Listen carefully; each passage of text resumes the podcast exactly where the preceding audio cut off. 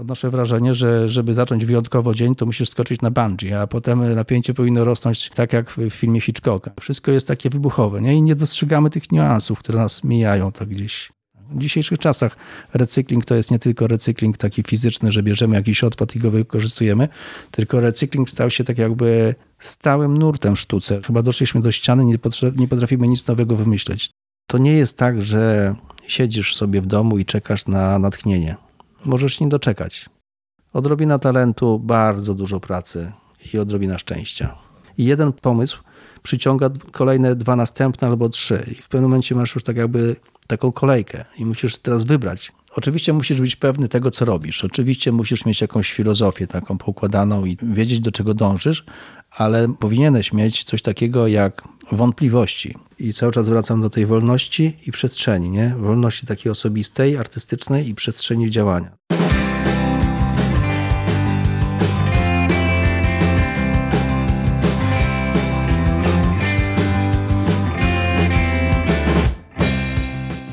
Ty tu tworzysz to podcast o odkrywaniu i rozwijaniu kreatywności w różnych dziedzinach życia.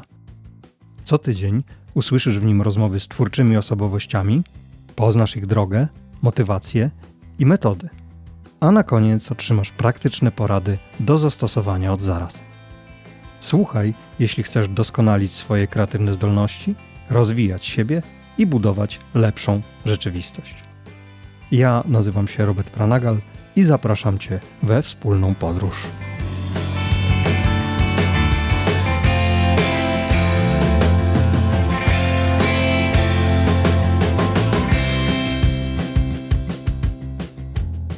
Absolwent Instytutu Sztuk Pięknych UMCS. Dyplom w pracowni rzeźby monumentalnej.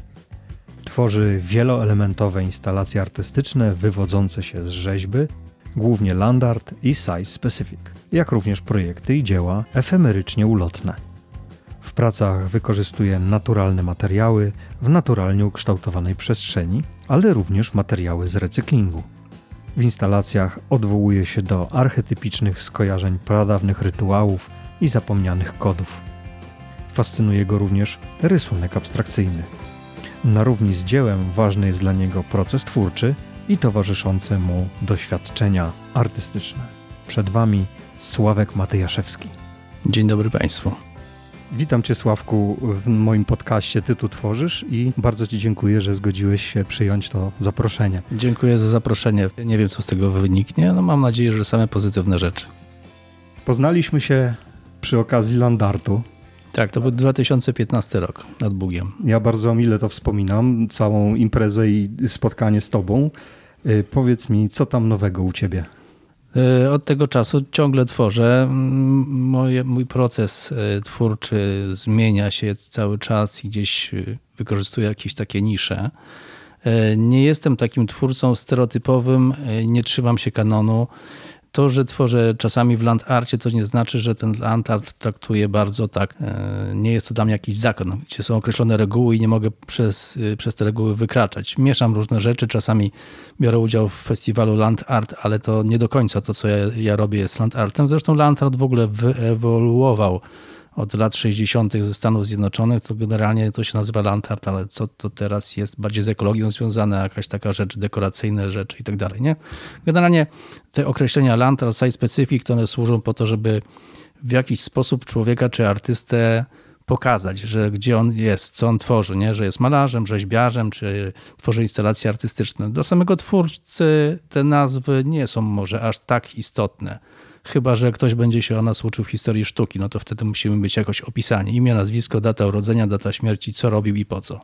A to, co robisz, nowości i te stare rzeczy, które też y, y, jest dość dużo tego, gdzie to można znaleźć? Gdzie można ciebie zobaczyć, odszukać? Generalnie, jeżeli tworzę coś w przestrzeni, publicznej, otwarte gdzieś przy, w przyrodzie, no to jestem zapraszany na jakieś e, festiwale lub e, indywidualnie na jakieś e, twórcze takie rzeczy i te moje instalacje trwają w przestrzeni tak długo, dopóki przyroda tego nie zniszczy. No czasami człowiek też tam potrafi się dołożyć, ale to trzeba brać pod uwagę i najczęściej trwa to od kilku dni do kilku lat. Kilka dni, bo na przykład brałem często udział w takim przedsięwzięciu w Białej Podlaskiej. Jest Galeria Podlaska, ona organizuje taki park sztuki. Bardzo fajna rzecz i oni to organizują, tak jakby trwa to w ciągu, w przeciągu trzech dni. Czy przyjeżdżasz, montujesz instalację, jest wernisaż i trzeciego dnia zwijamy wszystko, więc tutaj trwa trzy dni, ale czasami jak gdzieś zostawię e, na łące czy w lesie, no to może być trzy lata, pięć i więcej. Oczywiście to jest taka utylizacja, potem następuje przez naturę i to, co stworzyłem, zaczyna zanikać. Mhm. Strona internetowa? Strona jest oczywiście www.matyjaszewski.pl Jestem też na Facebooku, jestem na Instagramie. To po prostu szukam nowych możliwości, nie? bo Facebook jest już tak starą rzeczą, że tam same dziadki są na tym Facebooku. Młodzież już dawno Dziękuję z tego odeszła. Bardzo, bardzo proszę. Instagram jest ciekawą rzeczą, bo jest, nie jest tak zaśmiecony jak Facebook. Tam nie można się rozgadać, nie można tak jakby zaśmiecić tego wszystkiego, ale są jeszcze jakieś inne takie odskocznie, ale tam już są niszowe ilości ludzi. To nie jest taka prosta sprawa z tą sztuką ze względu na to, że e, ktoś, kto zaczyna tworzyć, musi mieć świadomość, że e, sztuką interesuje się około tak 10% społeczeństwa. I to jest taki standard. Nie? Więcej osób nie jest zainteresowanych. Sztuką współczesną podejrzewam, że jeszcze mniej z tego 10% społeczeństwa, więc my nie będziemy, artyści nie mają jakichś takich dalekich, wysokich e, osiągów i tak dalej. Nie, trzeba mieć taką cierpliwość, żeby gdzieś wypracować sobie jakieś miejsce, żeby ktoś cię zobaczył. Mówisz, że w życiu i w sztuce cenisz sobie wolność i przestrzeń. Mhm. Jakbyś to rozwinął trochę. Generalnie tak. Jestem takim samotnikiem, jeżeli chodzi o sztukę, twórczość. Nie lubię. Yy, niektórzy artyści pracują w grupie, nie? zakładają jakieś grupy artystyczne, wspierają się i tak dalej. Ja jestem takim bardziej indywidualnym. Samotny wilk. Tak. Samotnym wilkiem i, i jestem też koziorożcem. To, to powoduje, że jak jestem za długo na przykład na jakimś plenerze artystycznym, jest, gdzie jesteś y, otoczony tymi samymi ludźmi przez tydzień czy dwa tygodnie, zaczyna mnie to po prostu męczyć. Nie? Ja muszę na chwilę odskoczyć gdzieś, przejść się na spacer, czy na jakąś tam łąkę, po prostu odciąć się od ludzi i tak dalej. Ja muszę mieć taki dystans. Nie, nie jestem takim artystą y, występującym w tłumie. Dlatego ta przestrzeń i wolność jest dla mnie istotna. Nie, nie mogę się zamknąć w jakiejś klatce. Koncentruję się na pracy generalnie. Nie będąc na plenerze, koncentruję się na pracy. Wykonuję jedną, jedną główną e, instalację plus jakąś dodatkową, która mi wpada w trakcie na przykład, nie? bo pojawiają się jakieś fajne materiały gdzieś i mogę coś stworzyć takiego efemerycznego. Po prostu pracując na plenerze skupiam się w 99% na na twórczości. Mhm. Jak ta wolność i przestrzeń mm, przenosi się na kreatywność u ciebie? Pracując na przykład w Land Arcie, nie trzymam się sztywnych reguł, wplatam różne inne sytuacje, inne materiały, nie? co czasami ludzi potrafi denerwować, bo ja na przykład e, w naturalne rzeczy e, wkładam na przykład tworzywa sztuczne. A tworzywo sztuczne powoduje e, w naszej świadomości jakiś taki sprzeciw, nie? że Generalnie nie mamy z tym większego problemu. Idziemy do sklepu, kupujemy wodę mineralną w plastikowych butelkach, wszystko jest w porządku, ale potem jak już ta butelka jest pusta i wyrzucamy, to robi się problemem i jakimś takim wstydem dla nas, nie? że tworzymy śmieci. Ja te śmieci wykorzystuję do takich rzeczy recycling, upcycling i tak dalej, nie? I wplatam to w tę swoją twórczość, ale ludzie na to patrzą i nie wiedzą właśnie jak to odebrać. Czy ja y, sobie żarty robię, czy to jest jakieś edukacyjne, czy to chodzi o ocieplenie klimatu, czy, czy co, nie wiedzą po prostu, nie? Jeżeli dasz im naturalne materiały, kamień, drewno, sznurek czy coś, to wszystko jest takie pierwotne i odbierane tak podświadomie. A jak włączysz jeszcze coś innego, to jest następuje taki zgrzyt. Dysonans. No, ale generalnie chodzi o to, żeby wykreować coś, co będzie miało taki, no jakąś jakąś myśl jeszcze dodaną do tego. Nie można zrobić jakąś fajną, e, dekoracyjną rzecz z naturalnych materiałów, no ale to nie wszystko. Można namalować obraz przedstawiający, nie wiem, jakąś piękną rzekę czy zachód słońca, ale co z tego wniknie? Jesteśmy malarzem, który stworzy następny, nie wiem, 156 obraz. No i co? Nic nie wnosi. No możemy go spróbować sprzedać, ale obok nas już wisi innych takich obrazów dużo, nie? Trzeba się troszeczkę jakoś wybić z tłumu, pokazać. Mhm. Znaczy, ja nie robię tego też pod publiczkę, ja to robię dla siebie, bo mam taką potrzebę. To wynika ze mnie, nie? Mhm. A wróćmy parę lat wstecz. Mm, twoja droga cała wydaje się być od wczesnej młodości związana ze sztuką. Yy, tak, generalnie zaczęło się od studiów. A chyba wcześniej liceum jeszcze. Tak, to może być trochę dziwne, ale to liceum było dla mnie ważniejsze niż studia. I to nie jest, nie jest tylko i wyłącznie moje zdanie. Ja skończyłem liceum plastyczne w Nałęczowie w 1991 bodajże. Zacząłem w PRL-u, skończyłem już w wolnej Polsce. Generalnie chodzi o to, że no, raz, że był to przełom polityczny w Polsce, dwa, że to liceum odgrywało jakąś taką niesamowitą rolę w życiu takiego młodego człowieka. Przychodzisz w wieku 15 lat, wychodzisz w wieku 20 lat, no to jednak jest duży skok, nie? Zaczynasz praktycznie jako dziecko, a kończysz już jako dorosły mężczyzna. Znaczy dorosły w sensie, że masz dowód osobisty i tak dalej. No, do dorosłości takiej stuprocentowej. Dojrzałości to koło, Do dojrzałości to jeszcze tak gdzieś koło 30 paru lat, powiedzmy. 35 lat, wtedy może zostać prezydentem Polski. Nie? To jeszcze przed tobą. Tak, tak. I generalnie chodzi o to, że to liceum plastyczne, tak jak powiedziała pewna absolwentka też tego liceum, obecnie jest panią profesor na jakimś uniwersytecie w, w Kielcach bodajże, powiedziała, że e, uczenie się w tym liceum, liceum plastycznym w Nałęczowie było czymś jakby studiowaniem. Że my studiowaliśmy już tak jakby w liceum, a idąc na studia, to była jakaś kontynuacja i nie było to już takiego mm, zaskoczenia i tak dalej, nie? że my najważniejsze rzeczy czerpaliśmy w trakcie tego liceum, ze względu na to, że to był czas PRL-u, a liceum plastyczne było taką odskocznią, tam można było poznać dużo ciekawej muzyki, która nie była w radiu, można było poznać y, jakieś y, subkultury i tak dalej. Nie? No, liceum plastyczne to nie było tak, że się zajmowaliśmy tylko wyłącznie sztuką. Tam była przede wszystkim też ważna muzyka, ubiór, jakiś bunt i tak dalej. Nie? To były takie czasy, że młody człowiek musiał, musiał albo powinien no, wyglądać. Jak słuchałeś takiej muzyki, to musiałeś, powinieneś się ubrać tak i tak jak słuchałeś panka, to wyglądałeś bardzo agresywnie, jakieś ćwieki skóry i tak dalej. Jak słuchałeś metalu, no to miałeś dłuższe włosy. Jak byłeś skinem, no to miałeś krótkie włosy, bo kiedyś było też parę takich y, różnych sytuacji. No i czasami dochodziło do spięć, jak się spotykały takie subkultury, gdzieś na przykład w sklepie muzycznym w Lublinie, nie? Wchodziło się tam, był taki sklep Plac Wolności. Tak jest. Na końcu Placu Wolności chodziło się w bramę, w bramie, tam było podwórko. Tak. Po lewej stronie był taki mały sklepik, a przed tym sklepikiem stały różne tam sytuacje. Jak trafiłeś na sprzeczną subkulturę, no to miałeś sprzeczkę z nią. Jak trafiłeś na swoich, to było ok w sklepie kupowało się okładki i przegrywane okładki do kaset i przegrywaną muzykę z płyt winylowych. Wszystko było totalnie lewe, wszystko było spiratowane, nikt nie płacił tam żadnych rzeczy. Wszyscy pamiętam, byli zadowoleni. Pamiętam ten sklep. A cały czas mówię o liceum plastycznym, więc to liceum plastyczne rozwijało tak jakby dużo rzeczy. Mieliśmy normalne zajęcia, ale dodatkowo właśnie po godzinach zajmowaliśmy się WF-em, muzyką, jakimiś spotkaniami i tak dalej. Czyli to, to liceum odegrało na mnie taką dużą rolę, tym bardziej, że ono było bardzo bardzo praktycznym. Zajmowaliśmy się meblem artystycznym, czyli generalnie fizycznie pracowaliśmy przy różnych maszynach i tak dalej. Czyli człowiek nabierał takiej wprawy, tej manualności.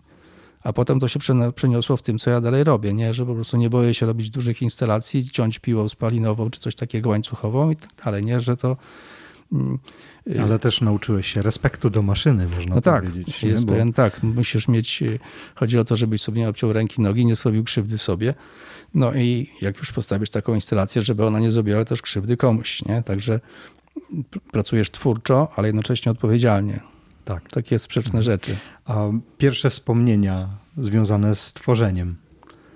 Pierwsze. Generalnie no, od podstawówki już tam człowiek coś rysował, malował.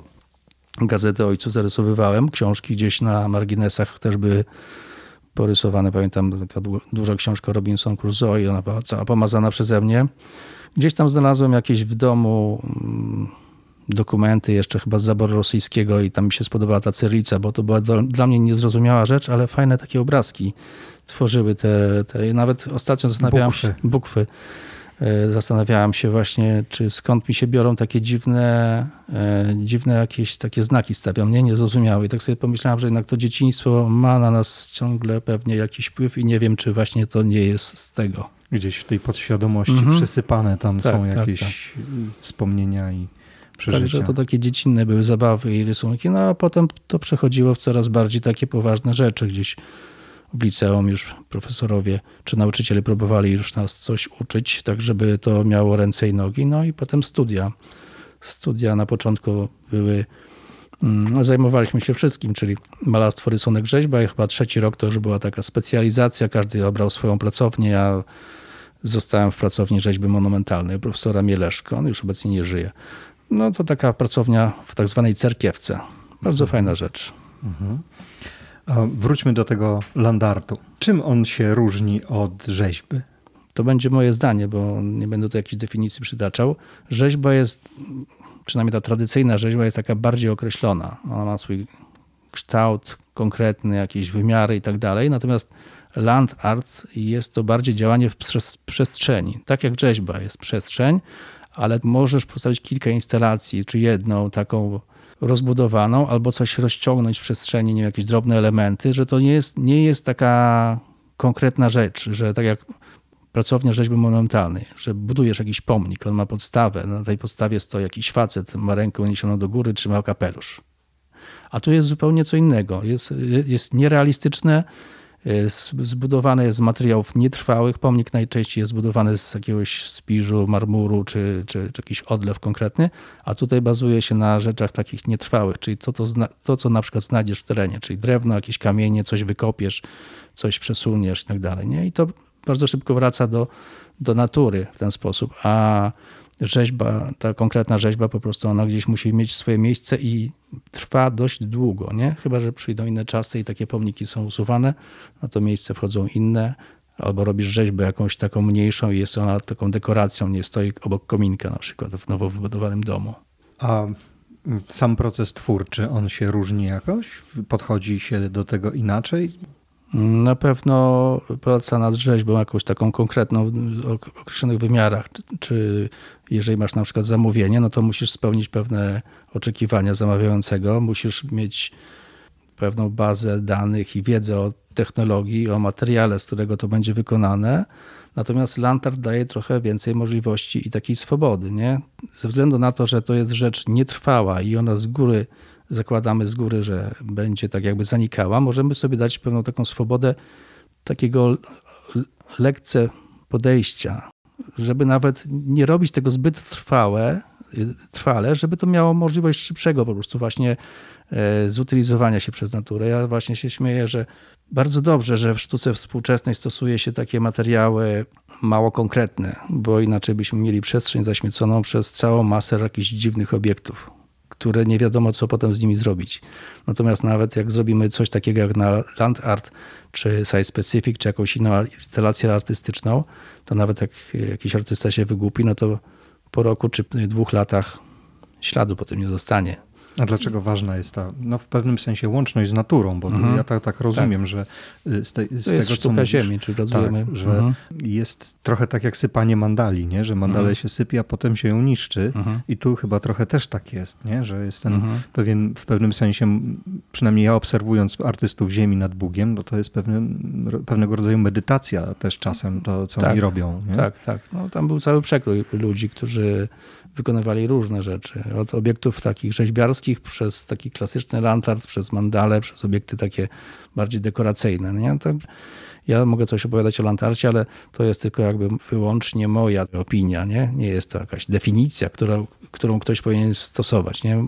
Ktoś inny może się z tym zupełnie nie zgadzać, może mieć inne odczucie. Nie? Pielgrzymy. Mhm. To jest to, co zrobiłeś na, na, nad Bugiem i no śmiało można powiedzieć, że to rzeczywiście dzieło monumentalne. Tak, Możesz opowiedzieć słuchaczom w krótkich słowach, jak ono wyglądało? Tak, to były obiekty o wysokości 5,5 metra. E, były to tak jakby można nazwać w skrócie takie drabiny do nieba z workami jutowymi, które były wypchane sianem z tej łąki, bo to 2015 rok, lato to było bardzo upalne lato, było strasznie gorąco. Tam my robiliśmy przy rzece, tam rosła ładna taka trawa, łąka, ale ta łąka zamieniła się w stojące siano w bardzo krótkim czasie, po prostu wszystko wyschło i wykorzystywałem też to siano właśnie do tych worków.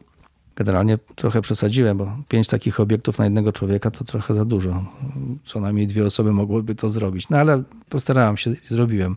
Myślałem, że będą stały dłużej, natomiast wytrzymały, naj, jeden chyba stał najdłużej około trzech lat. Mhm. Czyli nie ma już ich? Nie, nie. Jednak te warunki atmosferyczne nad Bugiem są dosyć takie skrajne. Wiatr, deszcz zrobiły swoje, mimo że to było takie dosyć dobrze zrobione. Mhm. Też i poziom wody się tam tak podnosi, tak. że zalewa wręcz chyba tą Możliwe, bo ten Bóg cały czas zmienia, on meandruje i tam zabiera kawałek ziemi, przynosi się i tak dalej. Tam było takie źródełko, z którego braliśmy wodę, to już tego źródełka nie ma. Bóg przesunął się już w tą stronę, że po prostu to źródełko weszło, y, zostało pochłonięte przez rzekę. Także to ja mówię o naturze, że ona tam potrafi coś zniszczyć i tak dalej i nam się wydaje, że to jest jakieś takie dziwne i że to nie trwa długo. Wcale nie. Bo jakbym postawił te pielgrzymy dosłownie 5 metrów bliżej rzeki, to one mogły być, by się przewrócić, wpaść do rzeki. I popłynąć. I popłynąć, Popielgrzymować tak. do morza. Tak, no, no, bo taki, taki był zamysł, że to jest taka instalacja mhm. związana z przepływem rzeki, czasu.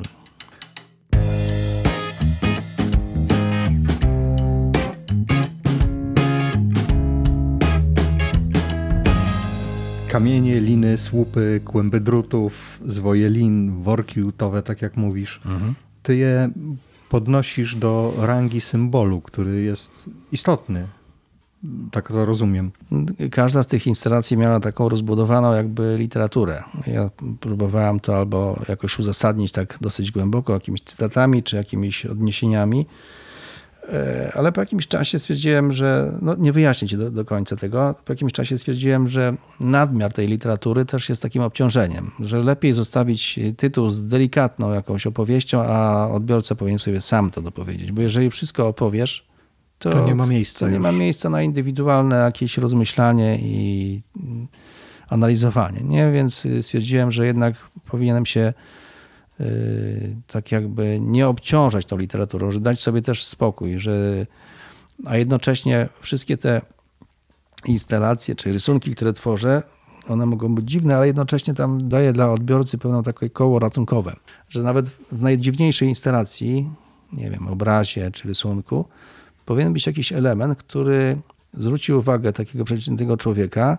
i który będzie zrozumiały i on się wtedy będzie mógł tak jakby odnieść do tego elementu, to będzie takie koło ratunkowe i przez to on spokojnie będzie mógł przejść do analizowania tego największego dziwnego jakiegoś obiektu czy coś. Bo jak mu nie damy, nie odrzuci go, nie odrzuci go na dzień dobry. Mhm. Jak mu damy taki malutki elemencik, który on zauważy i powie, o, coś tu jest, dobra, to w takim razie idę dalej, zobaczę, to wtedy możesz odnieść sukces w ten sposób, że ktoś nie przejdzie obojętnie obok tego, co zrobiłeś, tylko na chwilę się zatrzyma i pomyśli sobie, może jest jakiś sens w tym czymś dziwnym, nie? Bo generalnie te, te obiekty land artu, czy, czy jakieś inne obiekty rzeźbiarskie pojawiające się w przestrzeni otwartej, one są najczęściej w takich dziwnych miejscach. One nie są na jakimś placu e, w mieście, obok galerii, czy bezpośrednio w galerii, tylko w miejscach takich e, zaskakujących. I tam pojawiają się najczęściej ludzie, tubylcy tak zwani, prawda? A jeżeli miejsce jest bardziej znane, potem się jakoś rozreklamuje, no to przyjeżdżają nawet turyści, którzy próbują to zobaczyć po prostu na własne oczy. I generalnie jest taki obiekt, występuje w miejscu.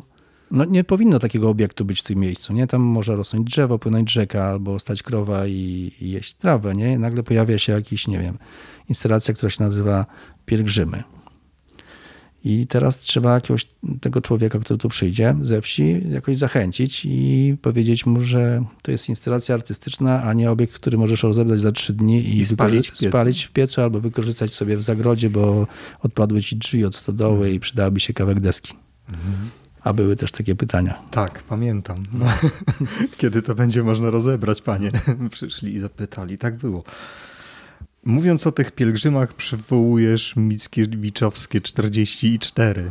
No, było coś takiego, tak. Mhm. Dużo było takich nawiązań. Stwierdziłem, że chyba przesadziłem już tam z ilością, bo tam Aha. chodziło o wymiary, o długości. Tak, pamiętam. Aha. Ja nawet może tego tak nie analizowałem precyzyjnie, tylko to mi samo wychodziło. Mhm. No bo właśnie podobno to napisał w natchnieniu tę liczbę mhm. i sam nie wiedział za bardzo, dlaczego no, widzisz, ją napisał. Jest coś takiego. I, I teraz stąd tak jakby to pytanie następne na ile ważne dla ciebie jest takie podejście? To już trochę zacząłeś mówić, mhm. że idziesz za jakimś czymś, co jest ci podane skądś. Mhm. E, tak jak tam wcześniej czytałeś, dla mnie jest ważny proces twórczy, czyli proces związany z myśleniem, z jakimś takim błyskiem gdzieś e, w mózgu i tak dalej to, co ty wykonasz, to jest jedna rzecz, ale jak ja już postawię tą instalację, ona jest dla mnie tak jakby rzeczą skończoną i przestaje się nią interesować. Interesuje mnie proces twórczy, ja bardzo często ten proces twórczy też e, nagrywam, robię jakieś krótkie filmiki i tak dalej, nie? To jest bardzo ciekawe dla mnie. Biorąc udział w jakimś takim przedsięwzięciu, mam jakiś plan, mam jakiś projekt i tak dalej, ale ten projekt zaczyna być, rozwijać się, nie? Pod moją kontrolą, ale on zaczyna powoli się gdzieś wymykać i pojawiają się jakieś nowe rozwiązania, nowe, ciekawe jakieś przestrzenie i tak dalej. I tutaj zaczyna się zabawa, nie? Dla artysty. Żeby, te, żeby to zabawę pokazać y, potem ludziom, y, którzy by to chcieli zobaczyć, robię dużą dokumentację fotograficzną, filmową, czasami dźwiękową, nie? Nagrywam czym się da telefonem. I na twojej stronie też tak, można tak, to tak. wszystko znaleźć. Prawdopodobnie tam dużo rzeczy jest, nie? Y, robię to w sposób taki amatorski, więc proszę tam nie oczekiwać jakichś, nie wiem, hollywoodzkich rzeczy. Nie? Ja nagrywam telefonem komórkowym, aparatem, żelazkiem, y, czym się da. Piłą spalinową. Piłą spalinową, więc jakość może być różna. Mhm. E, I te odwołania do Mickiewicza, one pojawiają się na przykład Łodzie Ackermanu. Tak, tak, tak. To było w tym samym czasie. To, jest to jakaś szczególna twoja fascynacja? W tym momencie tak. Chodziło mi o to, że y, byłem zapraszany na jakieś festiwale, gdzie były takie duże przestrzenie, te, te trawy, woda y, i jakoś mnie to tak zainspirowało. Poza tym stwierdziłem, że to będzie bardziej zrozumiałe dla, dla ludzi, nie? bo te stepy akermańskie nam po nauce w podstawówce na pewno gdzieś utkwiły. Nie, nie, nie, nie powiesz tego sonetu w całości, ale na pewno wiesz o co w nim chodziło tak i szumi ci w głowie ta trawa, nie? że to tak odbierasz jakoś tak miło, nie? że te sonety akermańskie czy y, niektóre rzeczy są tak jakby, y, to jest taki recykling ktoś coś stworzył, potem ktoś coś to wykorzystuje, przetwarza na swój sposób, cytuje, znowu przetwarza i tak dalej, nie? No, Także to, proces istnieje. kreatywny w tak, tak, tak, tak. W dzisiejszych mhm. czasach recykling to jest nie tylko recykling taki fizyczny, że bierzemy jakiś odpad i go wykorzystujemy, tylko recykling stał się tak jakby, w cudzysłowie recykling stał się tak jakby stałym nurtem w sztuce, że na przykład ktoś maluje obraz y, na wzór jakiegoś obrazu znanego twórcy, ale go przekształca. Ktoś bierze muzykę z YouTube'a, ściąga i ją miksuje, nie? Ktoś nagrywa kolejny filmik na YouTubie z tym samym tekstem, który wypowiada jakiś kabaret. Rozumiesz, nie? Że to cały czas jesteśmy w takim procesie przetwarzania. Chyba doszliśmy do ściany, nie, nie potrafimy nic nowego wymyśleć. Tylko... No właśnie, tak. Ja też mam takie mhm. obserwacje i, i rozmawiając z ludźmi też podobne wnioski, że czy to naprawdę już wszystko było? Mm, może dlatego, znaczy myślę, że nie, tylko zapętliliśmy, zaczęliśmy, zapętliliśmy się, zaczęliśmy żyć w bańce. To przez to, że mamy dużo informacji na tych różnych portalach społecznościowych, nawet strony www to już przestały istnieć, bo to jest taki stagnacja taka. No jest dobrze mieć, żeby taki odnośnik, no tak. ale mamy całą tą, wszystko mamy w tych y, iPhone'ach lub w smartfonach i cały czas mamy ten napór informacji i nie dociera do nas, tak jakby przez ten szum informacyjny, nie docierają do nas jakieś takie drobne, nowe rzeczy. Nie? Żeby się przebić, trzeba być bardzo hałaśliwym, albo trzeba coś zrobić, jakiś taki skandal, ale już na miarę takiego naprawdę. Kiedyś skandal też był procesem twórczym i był wykorzystywany w sztuce. Nie? Teraz skandal jest naturalną rzeczą. Nie? Generalnie chodzi o to, że nawet, może nawet nie tyle skandal, co takie rozhuśtane emocje. Kiedyś wystarczyło wstać rano, napić się kawy i to był taki kop do działania. Teraz odnoszę wrażenie. jest potrzebna. Tak, ciągle. odnoszę wrażenie, że żeby zacząć wyjątkowo dzień, to musisz skoczyć na bungee, a potem napięcie powinno rosnąć yy, tak jak w filmie Hitchcocka, nie? że film zaczyna się od wybuchu bomby atomowej, a potem napięcie rośnie. I my żyjemy w takich czasach, że to napięcie musi być każdy twój dzień musi być wyjątkowy. Wszystko, co robisz, musi być wyjątkowe. Wszystko jest takie wybuchowe. Nie? I nie dostrzegamy tych niuansów, które nas mijają tak gdzieś. Ale jak się kładziemy wieczorem po takim dniu albo tygodniu, to nic dziwnego, że się czujemy, jak się czujemy, nie? No tak. Dlatego rano znowu musisz skoczyć na bungee. Nie, może to wynika z tego, że, że my konsumujemy głównie. No prawda? tak. Konsumujemy, konsumujemy i nie ma już czasu na to, żeby siąść w ciszy i pozwolić jakiejś kreatywnej idei przyjść. No tak, bo kreatywna idea to nie jest, znaczy tak, to zależy od y, człowieka albo od twórcy, bo są takie jednostki, które są genialne, nie? Y, ale takich genialnych artystów na pokolenie zdarza się kilku, powiedzmy, nie? Albo nawet no, na palcach jednej ręki. Większość artystów, czy, czy większość ludzi, no to tworzą jakieś tam dosyć dobre rzeczy i tak dalej na poziomie, ale to są tysiące, czy tam setki tysięcy, nie? Mm, mówiłeś o tym, że się odwołujesz do archetypicznych skojarzeń.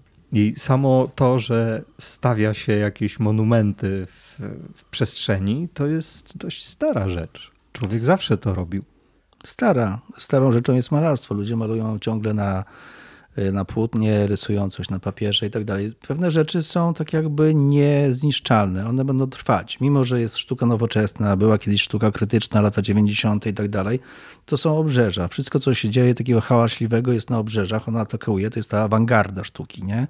Ale 90% wszystkiego w sztuce to są takie bardzo tradycyjne rzeczy. Ludzie się szkolą w precyzyjnym malowaniu, yy, zmieniają się farby, zmieniają się jakieś płótna czy coś takiego, ale generalnie to malarstwo trwa i ono będzie trwać w nieskończoność, póki będzie toczyć się to ludzkie życie.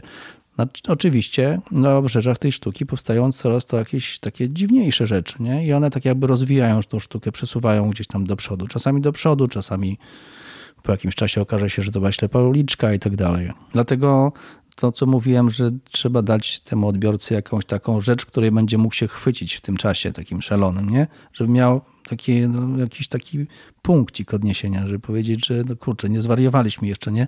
Może w tym wariacji jest jakieś yy, światełko w tunelu. Coś, co zrozumie tak na pierwszy tak, rzut tak, oka, tak, nie? Tak. Chociaż no, bo, no bo pracując gdzieś i coś, jeżeli chcesz, można pracować do szuflady, można pisać wiersze do szuflady, można malować i składać to płótno obok, jedno obok drugiego i w pracowni, ale od czasu do czasu artysta też coś pokazuje. No i generalnie oprócz tych 10% społeczeństwa, którzy są zainteresowani jakąkolwiek sztuką, mogą tam się pojawić ludzie przypadkowi, którzy z ciekawości przyjdą zobaczyć. Tym bardziej, że te prace, o których my rozmawiamy, pojawiają się w tych miejscach pozagaleryjnych, więc tam łatwiej jest podejść. Przeciętnie człowiek może sobie podejść, bo dotknąć, dotknąć tak, tak bo może boi się przyjść do galerii albo ma daleko do galerii gdzieś w dużym mieście. Więc żeby mu dać tą y, możliwość jakiegoś y, punktu odniesienia, mam te różne takie odniesienia do literatury, czy do takich odczuć, nie? bo my to czujemy po prostu podskórnie. Nie potrafimy czasami opowiedzieć, dlaczego nam się to podoba, ale czujesz to po prostu, nie wiem, skojarzyło ci się na przykład, nie wiem, z dzieciństwem coś ci się skojarzyło, że biegłeś, biegłeś boso po jakimś rozgrzanym piasku, albo dotykałeś kamieni, albo chodziłeś po drzewie, nie? I stając przed taką instalacją z tych takich naturalnych rzeczy, odczuwasz to tak jakby pierwotnie, nie? Że gdzieś tam czujesz pewne emocje w sobie. Ja to opowiadam jak ja to widzę, stawiam coś, a ty to stajesz przed tym i widzisz swoimi odczuciami, odczuciami nie swoimi myślami. Mhm. No i to są też bardzo często inspiracje dla ludzi. No tak. Bo na takim landarcie, y, gdzie przyjeżdża, nie wiem, powiedzmy 15 artystów z całego świata i oni wspólnie w jednej przestrzeni tworzą, to trochę się inspirują nawzajem chyba, nie? Czy nie? Może taka sytuacja być, ale to zależy też od ego tych artystów bo jeżeli ktoś jest gwiazdą, no to on uważa siebie, że jest tak jakby najgenialniejszy. Oni już napisali w książkach, oni się uczą historii sztuki. Spotkałem takiego artystę, nie będę mówił z imienia nazwiska. Bardzo ciekawy człowiek, ale z tak rozbuchanym ego i ciągle chciał przestrzeń zawładnąć swoją osobą. Jeżeli ktoś coś rozmawiał i on się nie mógł przebić, to on musiał coś wstać, zaśpiewać, pomachać rękami i tak dalej, nie? Więc taki artysta on uważa się już tak jakby za, no może nieskończonego, ale tak jakby dopiętego na ostatni guzik, więc on już raczej nie będzie czerpał z moich jakichś prac. E, prędzej może im powiedzieć, co źle zrobiłem.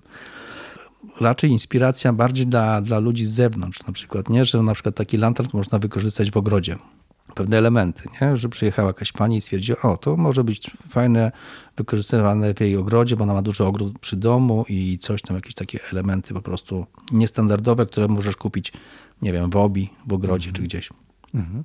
Powiedziałeś o ego i to jest ciekawy temat. Gdzieś słyszałem, że ego wręcz dość mocno przeszkadza w takim tworzeniu, tworzeniu nie w kreowaniu swojego wizerunku, powiedzmy. No myślę, że trzeba, jakiś, tworzeniu... trzeba mieć jakiś balans i zachować pewien taki, taką higienę twórczą, czyli Oczywiście musisz być pewny tego, co robisz. Oczywiście musisz mieć jakąś filozofię taką poukładaną i coś y, wiedzieć, do czego dążysz, ale musisz też albo powinieneś mieć coś takiego jak wątpliwości, żeby po prostu nie, nie wejść w jakąś ślepą uliczkę, bo może ci się wydaje, że tworzy, wydawać, że tworzysz coś genialnego albo coś robisz genialnego, a nie słuchając innych, możesz po prostu zabrnąć i szkoda czasu. Zresztą ja jak coś tworzę, to też mam, rozmyślam nad pewnymi rzeczami i po jakimś czasie na przykład stworzyłem jakąś instalację i po pięciu latach stwierdziłem, że no nie było to najlepsze. Chociaż wtedy mi się wydawało, Co że... wtedy ją usuwasz? Z Nie, no to co czy, mówiłem o tych... Czy sama się usuwa? Sama się usuwa i właśnie o tym mówiłem, że bardzo dobrze, że one są robione z takich delikatnych rzeczy, że ona po prostu nie będzie trwała, nie wiem, 20 lat, tylko 2-3 lata i zniknie, nie? No to podziel się taką historią instalacji, której się wstydzisz dzisiaj. Znaczy może, może wstydzę się, to takie za bardzo No, za wyostrzone. mocno, za mocno. Ale chodzi o to, że generalnie jak tworzysz coś na początku, no to wkręcasz się w ten proces twórczy i wy, wydaje ci się, że to jest naprawdę dobre i mocne i tam przychodzą ludzie i mówią, o kurczę, naprawdę fajna sprawa, nie? Ale po jakimś czasie, jak opadają te emocje, no to widzisz te błędy, nie? Jakieś takie niedociągnięcia, że można było coś zrobić lepiej. Czasami to wynika z tego, że masz za mało czasu, bo wszystkie te festiwale czy jakieś takie spotkania artystyczne mają ramy czasowe. No i jak przesadzisz z jakąś wielkością albo monumentalizmem, no to wtedy zabraknie ci czasu i wtedy musisz nadrabiać szybkością, a może być gorzej z jakością. Ale nasz, no tak jak mówię, no czas potem to weryfikuje i jest też taka sytuacja, że wszystko, co postawisz nowego, jakiegoś, nie wiem, instalację artystyczną, czy coś jakiś w lantarcie zrobisz, to ono jest bardzo świeże, jakieś obróbka drewna i tak dalej.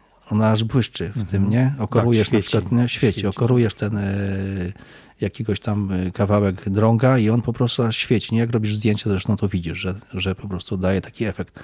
Ale ten czas nam daje taką jakby Szarzeje. To szerzeje trochę. i daje nam taką nadzieję, że może nie będzie to aż takie ostre, że trochę spatnuje ten czas, to wszystko, nie? Że, bo generalnie ty coś stawiasz i zostawiasz w tym miejscu i nie masz wpływu, ta natura zaczyna działać. I teraz ta natura albo będzie się dobrze obchodziła z tym i to się ładnie zestarzeje, albo się zrobi jakimś koszmarem. Mhm. No podobno łodzie Ackermanu się dobrze e, Tak, bardzo długo. tak? Tak, bardzo długo były i to bardzo dziwna sytuacja, bo teren, gdzie było to stawiane, jest Polesie Lubelskie, W którym miejscu to jest konkretnie? Jakby ktoś chciał jeszcze zobaczyć. To sto- Rumianku. Aha, Hołow... Hołowno. Mhm. Za wsią, za stodowami. I ta łąka to generalnie składała się y, z praktycznie z samego torfu. 80 cm torfu, pod spodem była glina, a między torfem a gliną była woda. I my to postawiliśmy, te, te drągi, maszty, one miały 7,5 metra wysokości. Ja myślałem, że to wszystko się rozleci w pół roku, że zgnije po prostu i ten niestabilny torf po prostu yy, Poprzewraca poprzewraca to. Okazało się, że to chyba stoi, te, te maszty do dzisiaj. Oczywiście one miały też y, żagle z płótna, takiego prawdziwego płótna żaglowego, ale to płótno zostało poszarpane przez wiatr, bo wiadomo, że ono było tam na stałe, a tam dosyć, dosyć duże przeciągi i przestrzenie.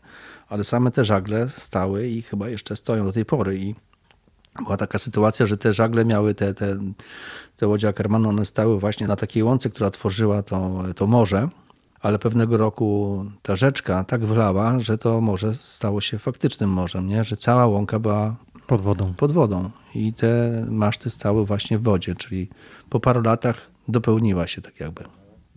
To była ciekawa sytuacja, bo tam takie prężne kobitki działają w tej krainie rumianku e, i na otwarcie tego, tej instalacji był zaproszony aktor z, e, z Teatru Lubelskiego. On recytował właśnie ten sonet Mickiewicza.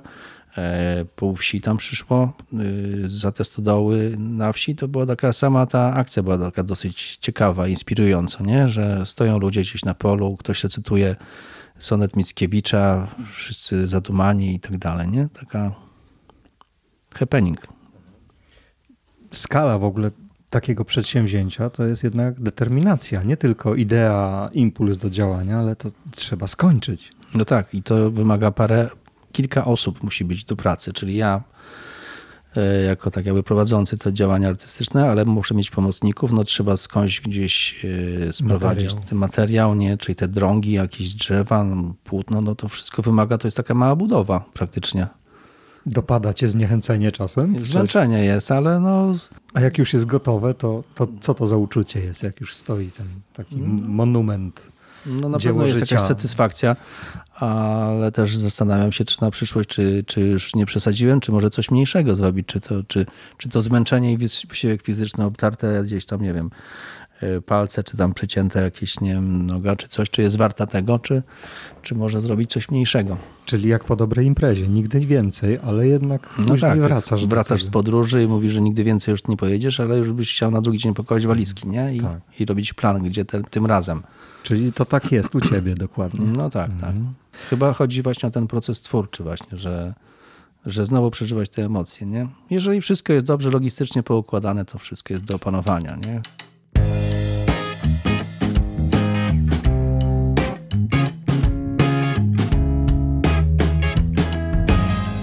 A z drugiej strony spektrum Sławek Matyjaszewski chodzi po lesie i grabi liście, robi koła wokół drzew. No, no tak, pomyślałem sobie, że to fajna sprawa, żeby sprawdzić, albo jak to śniegu kosmici też. robią. No właśnie, albo łódki z papieru. Mhm. No już tych łódek nie robię, bo niektórzy mi zarzucali, że to takie troszeczkę jest mało poważne. Aha. Chociaż ja wiem, takie odwoływanie się do dzieciństwa może, no ale łódki na śniegu, gdzieś taką, gdzieś na granicy polsko-ukraińskiej, to sam, sam proces taki dosyć ciekawy na jakiejś skarpie. Mhm. No ja widziałem zdjęcia i dla mnie to naprawdę mhm. robi wrażenie. To, Takie, jest... to była taka efemeryczna, mała instalacja, ale dobrze udokumentowana została tak jakby na dłuższy czas i fajnie to fotograficznie wychodzi, coś mhm. takiego. Mhm. No i pomiędzy, mhm. co jest jeszcze pomiędzy? Są mniejsze rzeźby, które robisz, na przykład komplikatory moje no, ulubione. komplikatory, tak, to już jest dosyć stara rzecz. E, to były tam pierwsze moje jakieś doświadczenia z kamieniami, a tych kamieni nie obrabiam. Nie, nie, kamień nie jest dla mnie jakimś elementem jako tworzywo do wyjściowe. Mhm. A powiedzmy, co, jak, jak, wygląda y, komplikator tak w skrócie, żeby słuchacze mogli... Komplikator jest to takie dziwne pudło rezonansowe, częściowo drewniano, częściowo z jakimś metalem, metalem dodatkowo drut, powiązane kamienie. Tego trudno jest, trudno jest to, jak sama nazwa wskazuje, jest to rzecz skomplikowana. Trudna do opisania, więc to trzeba zobaczyć, ale podoba się ludziom. Najczęściej facetom właśnie. Ja bym nabył taki komplikator. Mm-hmm. Już można, kilku... można takie rzeczy u ciebie mm-hmm. nabyć. Można nabyć. One są na stronie i tam można sobie wybrać i zadzwonić do Sławka. Najlepiej zadzwonić i umówić się, bo chyba, że ktoś jest bardzo daleko, no to wtedy y, na zasadzie zdjęć. Ale tak jak mówię, najczęściej zainteresowani są, bo to są rzeczy takie skręcone, jakieś takie metalowe, takie bardziej męskie. I zawsze faceci się o to pytają. Było już parę propozycji kupna, ale niestety żona stwierdziła, że jednak. Ale nie. twoja, czy nie, żona, tamtego żona tego, tego właśnie potencjalnego kupca stwierdziła, że Lepiej można jakieś takie dziwne jest. To, no. no cóż, no niestety, niezrozumiała komplikatora. No, no. Dokładnie. Ale mów, też w swojej twórczości odnosisz się do współczesności. Był taki projekt o pandemii, który zrobiłeś, tak? No tak, to był taki dziwny czas ta pandemia nas wszystkich... Persona non grata. Tak, wszystkich nas pozamykała i tak po prostu no... E, akurat dobra sytuacja była tego typu, że mam pracownię i nie musiałem siedzieć w domu, tylko mogłem sobie coś robić. No i człowiek otoczony tymi wszystkimi informacjami i tym całym szumem medialnym, przestraszonymi ludźmi, tak jakby wkręcił się w to wszystko. No i jakoś no, każdy się odnosi do sytuacji. Ja się odniosłem w ten sposób.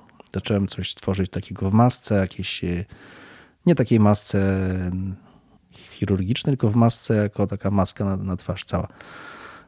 Dziwna rzecz. Trudno mi powiedzieć, co ja chciałem przez to pokazać. No jakieś takie, chyba trochę byłem może nie przestraszony, ale przytłoczony tą całą sytuacją i tak.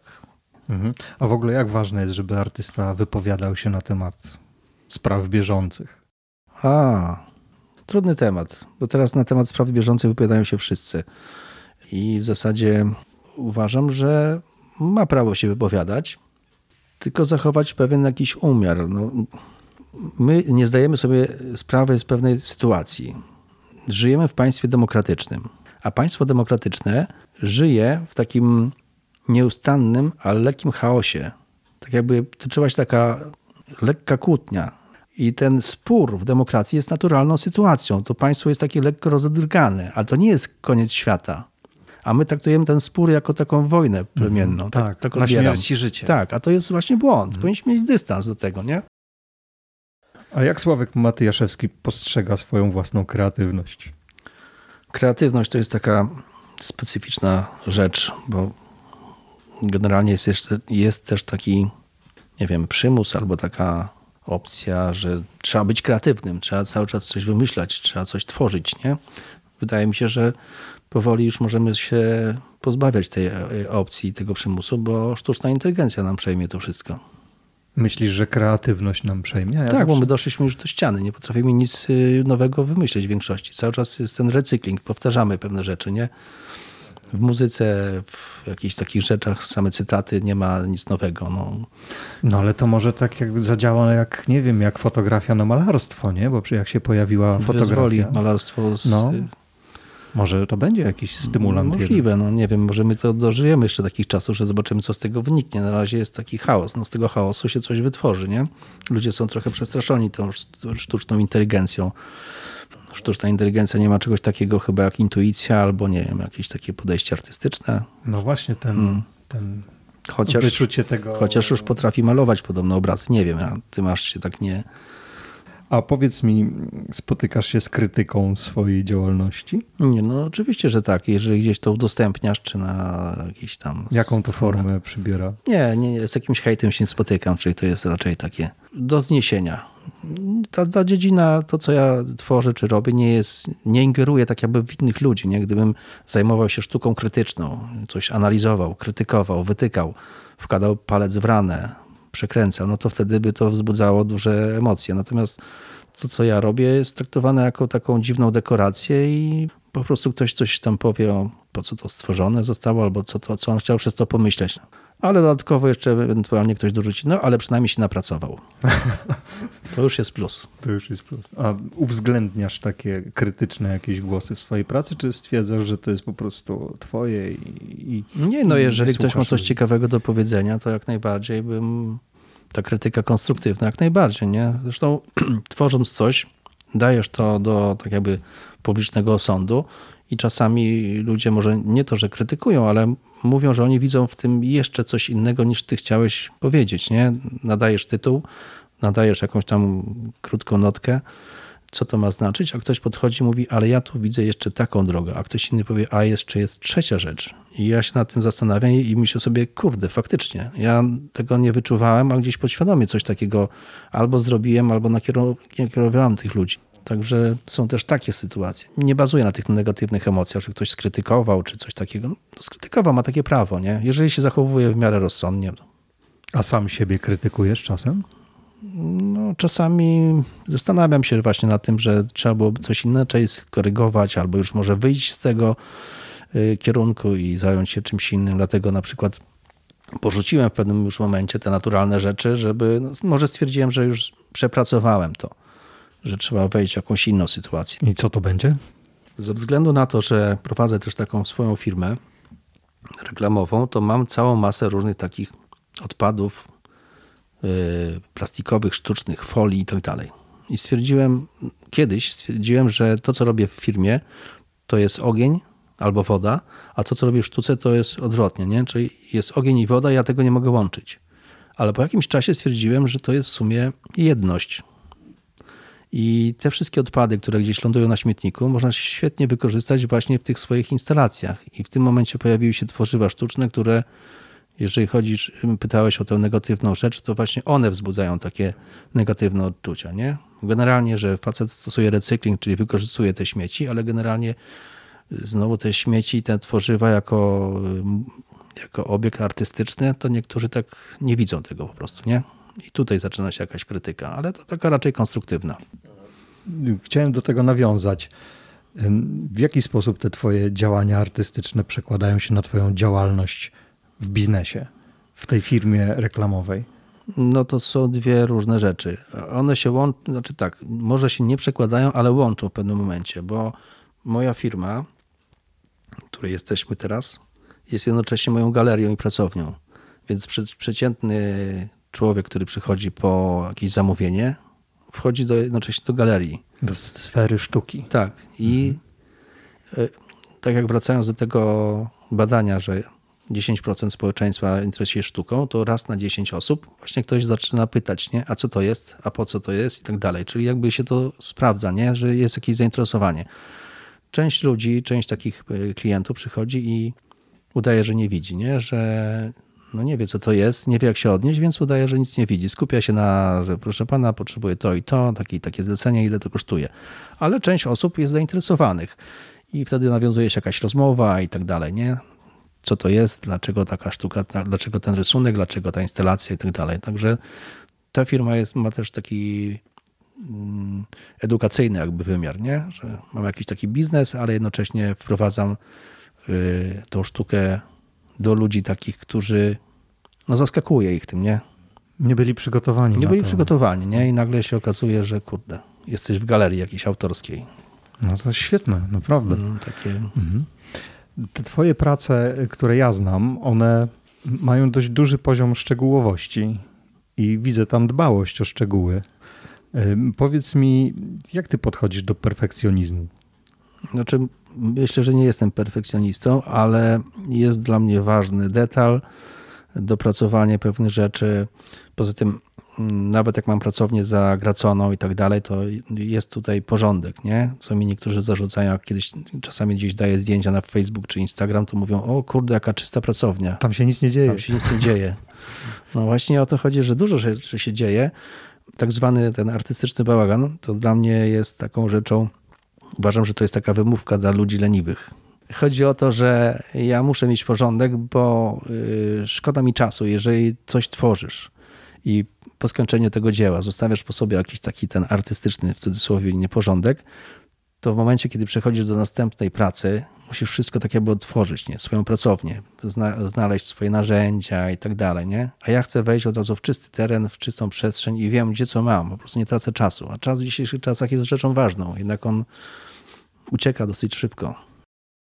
A pracując nad mm, swoimi dziełami, zdarza ci się utknąć w tych detalach gdzieś? Czy, czy potrafisz tak powiedzieć, nie, skąd, innymi słowy, skąd wiesz, że już jest koniec, to jest gotowe dzieło? Czy dzieło jest gotowe, to tylko może artysta powiedzieć. Jeżeli artysta powie, że dzieło jest gotowe, to już jest gotowe i koniec, kropka. Chociaż czasami no, człowiek przerywa tak jakby tą pracę, no bo można brnąć i brnąć. No to trzeba uważać, żeby nie przegadać tej sytuacji albo czy, czy warto jest tak fizycznie w coś wejść i pracować, nie wiem, jakieś bardzo skomplikowane elementy, czy to będzie, czy to odniesie jakiś taki skutek, czy to dotrze do ludzi, czy może stracimy tylko trochę czasu albo i dużo czasu. No, to jest bardzo subiektywna rzecz. Zaczynasz nad czymś pracować, masz jakąś burzę myśli w mózgu i w pewnym momencie dochodzisz. Koniec. Nie wiem, jesteś przemęczony, albo stwierdzasz, że to już nie ma sensu, albo uważasz, że to już jest dobre, a reszta to już jest niedopowiedzenie, które ma, które ma odczytać tak jakby i dokończyć odbiorca. Mi osobiście na przykład zdarza się, że mam pomysł jakiś i to, co w końcu stworzę, jednak nie dorasta do tego, co sobie wyobraziłem. Masz takie sytuacje? No oczywiście, bo ja nie uważam się, że jestem jakimś artystą genialnym, a właśnie tylko geniusz może coś stworzyć i za każdym razem będzie to trafione, idealne i tak dalej. No, przeciętny człowiek no, musi błądzić, szukać, no, czasami się wycofać, czasami odłożyć coś na półkę, wrócić do tego po jakimś czasie, wykorzystać fragment pomysłu. Nie jest tak, że trafiasz na 100% zawsze. I czy to podejście, właśnie takie nastawienie można wykorzystać tak w życiu normalnie? Myślę, że tak. No, tak jak mówiłem, kiedyś oddzielałem sztukę od pracy, ale stwierdziłem, że no przecież człowiek jest jednością i mimo wszystko gdzieś patrzysz na, na życie przez pryzmat sztuki, a na sztukę przez pryzmat życia, nie? Bo tak jak mówię, jak pracujesz w takich materiałach konkretnych, to musisz mieć też i konkretne podejście, nie? Nie możesz być takim lekkoduchem, artystą takim, wiesz, nie wiem, jakbym pisał wiersze, no to wtedy jestem tak jakby od, yy, oddzielony od całego tego materialnego bytu, nie? Nie muszę się martwić, że muszę mieć, nie wiem, jakiś tam kawałek drewna, kawałek y, blachy, coś wyciąć, coś przeciąć. Mam długopis, kartkę, piszę i idę na piwo z przyjaciółmi. I tam znowu na serwetce piszę. O, i tam na serwetce i cały czas mam materiały, mhm. które są mhm. łatwo dostępne. Dlatego właśnie stwierdziłem, że będę wykorzystywał to, co mam w firmie, bo tworząc te śmieci, no one lądują gdzieś tam na jakimś sypisku, a można to wykorzystać i mieć cały czas dostępne tak jakby nowe materiały. Nawet jak się to komuś nie podoba, to ja nie tracę na tym pieniędzy. Nie? Jest to wszystko tak jakby obrót taki zamknięty, tak jak woda w układzie zamkniętym. Nowe życie też dostają. Nowe życie, tak. No. Ale nie jest, nie jest to dekoracja. To, co ja tworzę, to jest takie trochę dziwne rzeczy są. Ale to się pojawi w internecie, także ja nie będę tutaj już... Może coś takiego jak In Garden Festival w Lublinie. Kiedy to będzie? czekaj, nie pamiętam, czy to jest czerwiec, czy to jest lipiec. To jest taka cykliczna impreza. Gdzie to się odbywa? Browar Perła. Aha, no to Na zapraszamy. Bernardyjskiej. To zapraszamy i tam będzie też można ciebie spotkać pewnie. No, pewnie tak. Super, Tak. no, znakomicie. Wyobraźmy sobie, że ktoś z naszych słuchaczy zainspirował się twoją historią i powiedz mi, co ma zrobić, żeby pójść w twoje ślady? Lepiej, żeby w moje ślady nie szedł.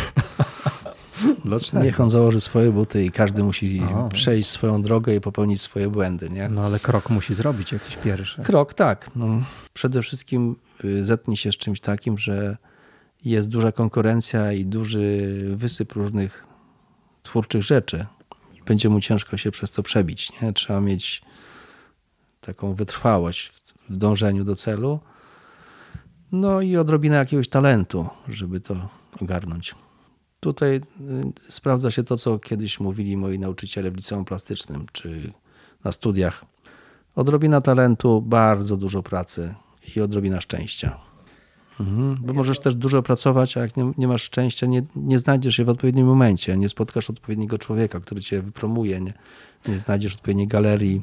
No tak, ale też Picasso chyba, o ile się nie mylę, mówił, że mu zaczytam natchnienie, musi zastać cię przy pracy. To nie jest tak, że siedzisz sobie w domu i czekasz na natchnienie. Możesz nie doczekać. Musisz pracować. Możesz robić nawet rzeczy słabe, ale musisz pracować. Jeżeli będziesz pracował, e, w trakcie tego procesu nagle dojdziesz do jakiegoś takiego błysku i stwierdzisz, o, to jest dobre, to zostawiam, idę w tym kierunku. I potem zaczynają się otwierać następne klapki i po prostu zaczyna to, cię nieść. I jeden pomysł, pomysł przyciąga kolejne dwa następne albo trzy. I w pewnym momencie masz już tak jakby taką kolejkę i musisz teraz wybrać, czy będziesz robił to, czy to. Bo jeżeli nie pracujesz, nie wiem, nie piszesz, nie malujesz, nie, nie, nie tworzysz jakiejś rzeźby, tylko siedzisz, czekasz. Czekasz przy- na do- natchnienie życia. tak, przy dobrym winie, to no, nie doczekasz się, nie? Tak jak właśnie on powiedział. Musisz pracować i wtedy to samo w pewnym momencie zaczyna zaskakiwać cię, nie? Tak jak ja gdzieś tworzę na jakimś plenerze, już tak się dobrze wkręcę w ten proces twórczy, to nagle okazuje się, że widzę jeszcze jakieś inne rozwiązania, że może tu bym zrobił jakąś instalację, albo tu jeszcze jakąś taką małą rzecz, czy coś takiego, a potem się okazuje, że muszę eliminować te takie swoje zakusy, bo w pewnym momencie zrobiłem trzy na jakimś plenerze. Raz, że to jest źle odbierane przez y, innych gości, za dużo robię. Dwa, że potencjalny odbiorca, który przyjdzie na wernisaż, nie wie na czym się skupić i która rzecz jest tak jakby ta najważniejsza. I sam właśnie stwierdziłem, że hamuj się Sławek. To, to nie o to chodzi, żeby pokazać, że dużo potrafisz. Skup się na jednej. Ewentualnie zrób coś jeszcze dodatkowego, ale pokaż, która ma tak jakby priorytety, nie? która jest najważniejsza. Czyli to, co mówię, pracujesz, pracujesz, nagle masz taki mętlik tych różnych rzeczy, nie? Wysyp jakichś takich tych. Do- Dobrze sobie robić wtedy jakieś notatki albo szkice, żeby to zostawić, nie? I przeanalizować na przykład za rok i zobaczyć, czy, czy to ma sens, czy to jest może punkt wyjścia do jakichś następnych rzeczy, nie? Świetne, no to, to jest bardzo praktyczne do wykorzystania to, co mówisz. Czyli mówiliśmy trochę o Twoich planach na najbliższą przyszłość, a w dalszym terminie jakie ambicje? Jakiś czas temu była taka sytuacja, że rzeźbiarz sprzedał rzeźbę wirtualną, czyli nieistniejącą, nie? I doszedłem do wniosku, że my już jesteśmy otoczeni taką ilością rzeczy i różnych produktów, że jesteśmy tak jakby w fazie nadprodukcji i żeby się przebić, to trzeba tworzyć coś właśnie takiego innego, nie? Właśnie wirtualnego. Tylko, że ja skończyłem liceum plastyczne w 91, urodziłem się w 2000 y, w XX wieku, wychowałem się w XX wieku i mimo, że jesteśmy w XXI wieku, ja jestem człowiekiem XX wieku i chyba już nie wejdę w te wirtualne rzeczy, nie? To nasze dzieci albo wnuki mogą się tym zająć. Oni będą tam żyć. No tak, bo oni już, y, dla nich to jest naturalny Tak, sposób. i te, te, te wartości takie wirtualne, oni żyją tym y, tak na poważnie, nie? I tam można zarabiać duże pieniądze, można grać w grę, można coś tworzyć, można nawet pracować już praktycznie. Ja ze względu na to, że tak jakby jestem z tego XX wieku, dalej będę brnął w te rzeczy takie no, wizualne i dotykowe i no zobaczymy. Może jakiś minimalizm. A Jak chciałby Sławek Matyjaszewski być zapamiętany? nie przewiduję dla siebie jakiejś takiej roli, nie wiem, mentora, czy no nie wiem, jeżeli coś po mnie zostanie, z tego co mówiłem, to ja tworzę rzeczy takie yy, rozpadające się.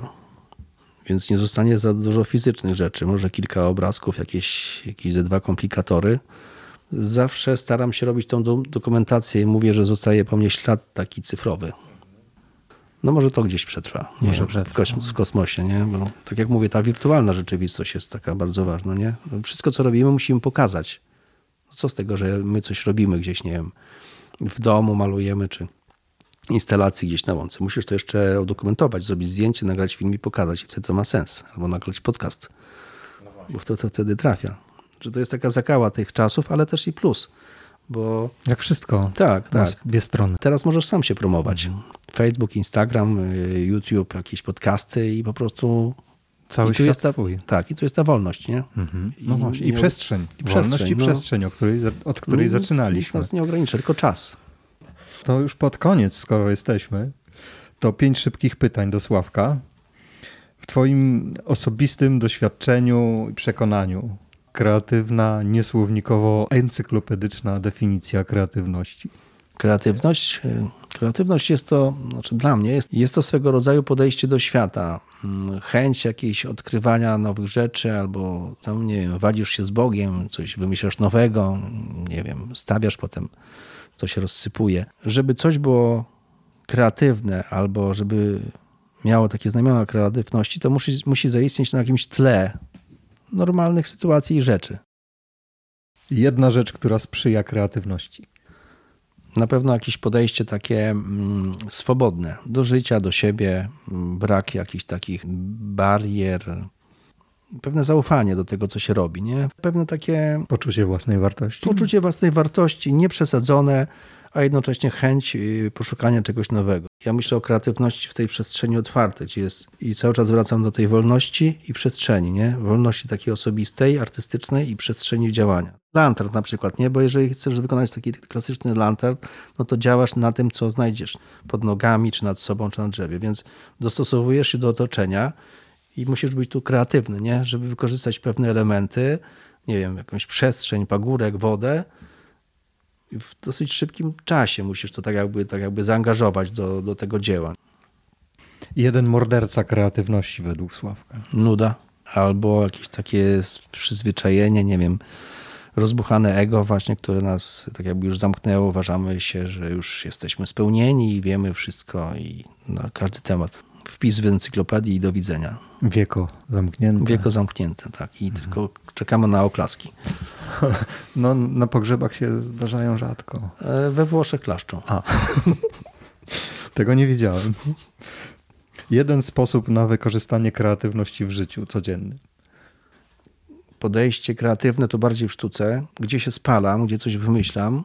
Natomiast wracając do takiego normalnego życia, jak wychodzisz z tej roli, nie tak jak e, aktor, wychodzi z roli, kamera się zatrzymuje, aktor wychodzi z roli i zaczyna być sobą, to wtedy ja też chcę być sobą i po prostu już nie mieć tego ciśnienia, nie? Żeby tak jakby, żeby docenić, że coś jest super, albo happy, albo takie odkrywcze, to musisz mieć tą bazę.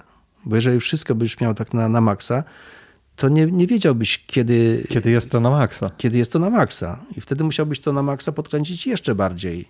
I dochodzimy do jakiegoś takiego ciśnienia, żeby nam no, trzeba uważać, nie? Mhm. Żeby nie zerwać tego gwintu. Dobre. Pojechać gdzieś za miasto, pójść na spacer, po prostu być normalnym człowiekiem, wyciszyć się. Nie żyjmy na takich maksymalnych e, obrotach, bo to nas zmęczy. Jedna rzecz, którą słuchacze mogą robić od dzisiaj, żeby rozwijać swoją kreatywność. Może to, co powiem, będzie takie trochę dziwne, ale swego czasu robiłem takie ćwiczenia. Ja jestem generalnie praworęcznym człowiekiem, więc rysuję, piszę prawą ręką, ale żeby pobudzić drugą półkulę mózgową, robiłem to lewą ręką. Czyli robiłem takie ćwiczenia. Nie? Pisałem, rysowałem lewą ręką. I to doprowadza do czegoś takiego, że otwiera ci się w mózgu jakaś taka klapka, dostajesz jakiegoś takiego dodatkowego powietrza, nie? Patrzysz na rzeczywistość troszeczkę inaczej, nie? Te manualne przyzwyczajenia, ta pamięć mięśni jest w prawej ręce, a nagle zaczynasz lewą. Może to powoduje, spowoduje jakąś taką y, inną sytuację. Ta inna sytuacja może otworzyć ci jakieś inne możliwości. Może to nie jest jakieś odkrywcze, ale na szybko do zrobienia, nie? Jeżeli jesteś praworęczny, pomęcz się lewą ręką. Mhm. To, y, słyszałem o tym, gdzieś to po, podobno powoduje, że powstają nowe jakieś struktury neuronalne Tak, tak, i, tak. I, i stąd też jest Mhm. rzeczywiście no, tak, praktyczna to rzecz. Wpływa na. Ja nie wymaga jakiegoś dużego nakładu fizycznego, nie wymaga, nie wiem, nie trzeba pójść do dekatlonu, kupić trampek nowych do biegania czy coś, tylko wystarczy wziąć ołówek czy. No ja dzisiaj wieczorem się biorę. No, jeszcze coś chciałbyś dodać? Wracając do tej kreatywności, to trzeba robić różne rzeczy. Y, Żeby mieć takie odskocznie, nie? Żeby się nie zanudzić czymś. Bo jeżeli będziesz y, chciał być kreatywny i chciałbyś robić tylko jedną rzecz, no to się zadusisz po prostu, nie? Psychicznie w tym. Dlatego trzeba szukać sobie jeszcze jakichś takich kilku nisz, które będą dla ciebie takim, taką odskocznią, nie? Dlatego mówię, że mam firmę, pracuję artystycznie, ale wyjeżdżam na Ukrainę, e, zajmuję się pomocą humanitarną, zajmuję się renowacją cmentarzy na Ukrainie i tak dalej. I to wszystko tworzy taką, taki tygiel, w którym przemieszczają się różne elementy i te klocki jeden na drugiego naciska i przez to, że żyjesz w jakimś takim e, sposób taki niebanalny, wytwarzają się nowe jakieś kreatywne sytuacje i rzeczy. No dobrze, super. To jeszcze przypomnij na koniec, gdzie można cię spotkać, zobaczyć. Jeżeli ktoś byłby zainteresowany tym, co robię i tak chciałby na żywo zobaczyć pewne moje działania albo obiekty, yy, moja pracownia znajduje się w Lublinie na ulicy Nowomiejskiej 3. Bardzo zapraszam. Poza tym istnieje w internecie, proszę mnie szukać pod moim nazwiskiem Matyjaszewski, na pewno wyskoczy parę stron. Też e, fanpage artystyczny, na który tam wrzucam różne też e, działania artystyczne. Na Instagramie jestem i generalnie oprócz tych artystycznych rzeczy też udzielam się gdzieś tak. e, Ostatnio pojawiłem się parę razy na Ukrainie z jakąś Pomagasz. Pomocą, tak, z pomocą humanitarną. No super, świetnie. To linki, jak prześlesz Tak. do swojej działalności, to umieścimy w opisie. Dasz się zaprosić do grupy, którą tworzymy wokół podcastu. Tak, oczywiście. Myślę, że fajnie byłoby, gdyby ktoś zadał pytanie pod Mhm. odcinkiem, to Postaram się odpowiedzieć, chociaż moje odpowiedzi są jakieś takie troszeczkę może chaotyczne i jakieś zagmatwane, ale jakiś sens w tym może jest. na pewno jest. Ja powiem, bardzo Ci serdecznie dziękuję za, za rozmowę. Ja Słuchałem Cię z wielkim zainteresowaniem. Kilka rzeczy bardzo mnie poruszyło, muszę powiedzieć. E, Na pewno sobie je wynotuję i wykorzystam w, swojej, w swoim życiu. Naprawdę dobrze spędzony czas. Dziękuję Ci bardzo. Dziękuję również. Tobie, słuchaczko i słuchaczu, dziękuję za wspólnie spędzony czas. Jeżeli było to dla Ciebie wartościowe, polub, subskrybuj, komentuj, zajrzyj na tytutworzysz.pl, dołącz do grupy Tytu Tworzysz Społeczność na Facebooku, gdzie możesz zostawić komentarz dla naszego gościa lub zadać mu pytanie. Powiedz o tym podcaście znajomym. Pomożesz naszej społeczności rosnąć, rozwijać się i docierać do osób, które mogłyby skorzystać. Pamiętaj, to Ty tworzysz swoją rzeczywistość. Wszystkiego dobrego i do usłyszenia w następnym odcinku.